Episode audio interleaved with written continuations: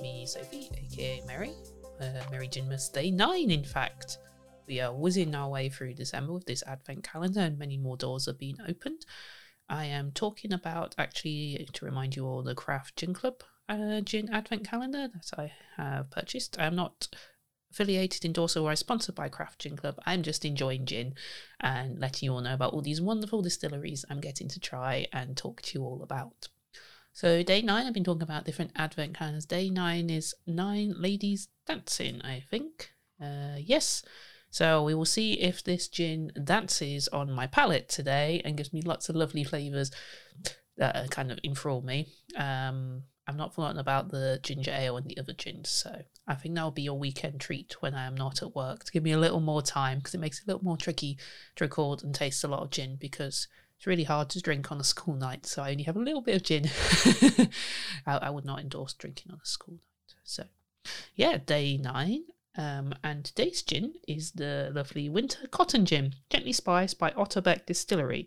It's got lovely pictures of like cotton flowers on the bottle, quite white, with um, nice labels, which you'll see in the Instagram picture. Tom Moore. It's forty percent volume. And um, they've got a barrel I've been wanting to try some Otterbeck gin for him with the distilleries on the bottle, so it's because all the profits of that gin will go to Captain Tom Foundation. So that's a gin I do want to try as well, but Today we have got the winter cotton gin, so it's another wintry gin. It's nice and clear uh, on the bottle. So um, a little bit about Otterbeck Distillery first before we go. They, it's another English gin. It is set, they say, the distillery amongst the glorious moors and farmland of the Yorkshire Dales, and the, their back garden has inspired the creation of cotton gin, distilled locally with patience and passion using botanicals foraged locally from many hedgerows and moorland and uniquely blended the best botanicals they can source from around the world. Um, and there was like a cotton mill kind of nearby, I think, to where the distillery is. And they wanted to reflect this history of the cotton and silk mill that was kind of on the riverbanks near where they they are. Um, they've got a, a name for their uh, their still, which is always exciting when I hear that. So it's Eliza, and they're their magnificent hand annealed 450 liter copper still, which is not quite as much as some of them.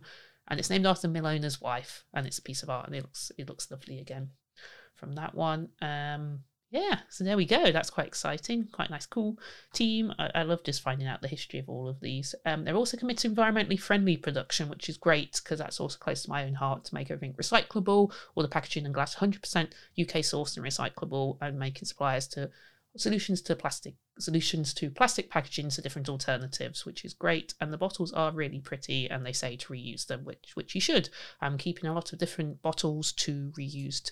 I want to make a lamp out of them, and I use them all. If you looked at the the pictures on Instagram, I reused them some gin bottles for my wedding that was recently, and had them as decorations on the table, which was lovely. So. Gin bottles have a lot of use after that. I've just flicked the mic. I'm sorry if that made any noise whatsoever. I'm not doing good today. anyway, back to the gym. This is a limited edition winter cotton gin. Like I said, it's 40% ABV. So it's most of them we've had actually have been 40%. It has won gold awards at the Spirit Business Awards this year. It's gone gold, which is great to see. And it says it has warming notes of fresh ginger, cloves, orange, and nutmeg. And it's a award-winning, well-rounded gin, perfect for a cozy evening sat by the fire. So we're back into kind of winter mode. Some of the gins we had to take you back to the summer. This one's taken us back to the winter, having those kind of things because winter is definitely on its way. It's been icy, it's been cold, the storm is thankfully gone, as we've spoken about, but definitely think it's here. So let's have a little smell, shall we? Ooh. There is something there I can't quite pick out because I'm getting a hint of juniper and then there is something. There's some spice that's coming on the back of that, which is really nice really inviting. It's not sweet, it's not sour, it's. It's got a bit of that citrus. It could be the nutmeg I'm getting, a lot of that coming through.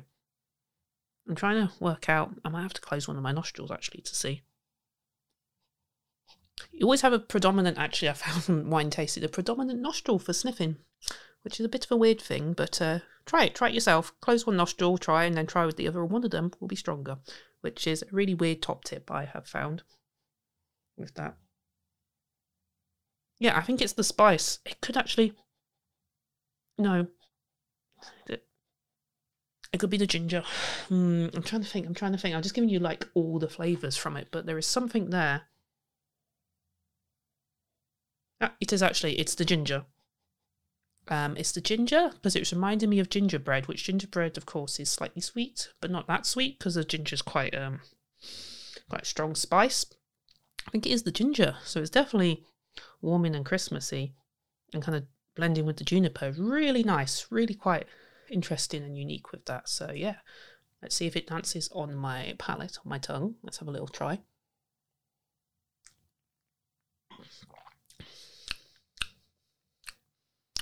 Wow. Um, the, the predominant flavour I get is actually really licoricey, which is not really in what the things are, but it reminds me of licorice. I'm not the biggest fan of licorice. It's growing on me. Uh, like a lot of flavours, licorice is growing on me, and I don't hate it as much as I once did. But yeah, that's not spice, and then a- big burst of licorice. I'll have another little try.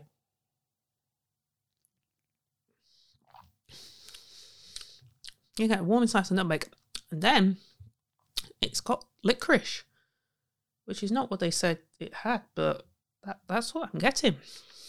Really strong up. I'm getting, it's quite mouthwater. I'm getting a bit more than some gins, and it's just very smooth again. This one actually, yeah, like you don't get the, you don't, I wouldn't say you think it's a gin, which I know is kind of odd to say, but you don't have that punchy juniper as with some of them, like like yesterday's, which I, I got a lot more kind of juniper coming through. This one's no, not yesterday's, day before, because yesterday we had the lovely windberries, which I, I was really a big fan of. Yeah, it's interesting. I'm trying to like place it because there's licorice and there's something else there that's also kind of hanging around and joining the party with those flavors. It's lic- yeah, get ginger, and then I just get a really strong burst of licorice. I wasn't expecting that. And then it kind of wraps around, so it kind of coats the top of my mouth, not so much my tongue, kind of coating around the top and down the back, which is quite nice, quite interesting, quite warming. Because when you have like gin with the wintry ones that kind of do that, because a lot of summery ones are a lot more on your tongue, kind of to go back to kind of like freshen up. Was this one kind of coats the back and down to kind of warm you up and make it go from there.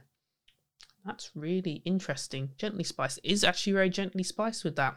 But yeah, it's very licoricey. That's very strange. I don't know if it's like. I'm to have a little look from the bottle because, unless it was my glass that did that.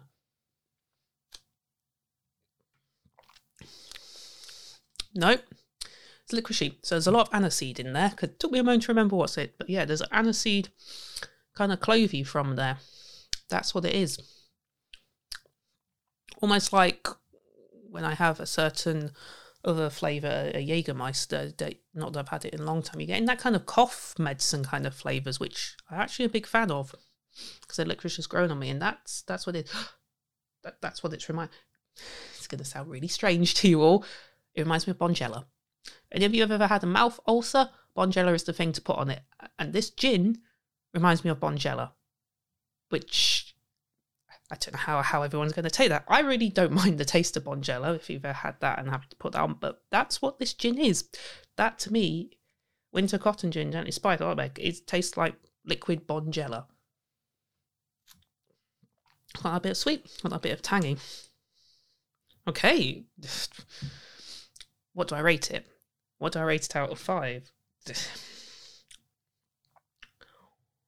Yesterday, what we had three point seven five four. I, I would say, yep, it's in that range again. All these gins, like none of them have disappointed. None of them have like really stood out as like, I really need this. Except maybe like the first day one, which is very unique. But this is interesting. It's literally, yeah, liquid Bonjela.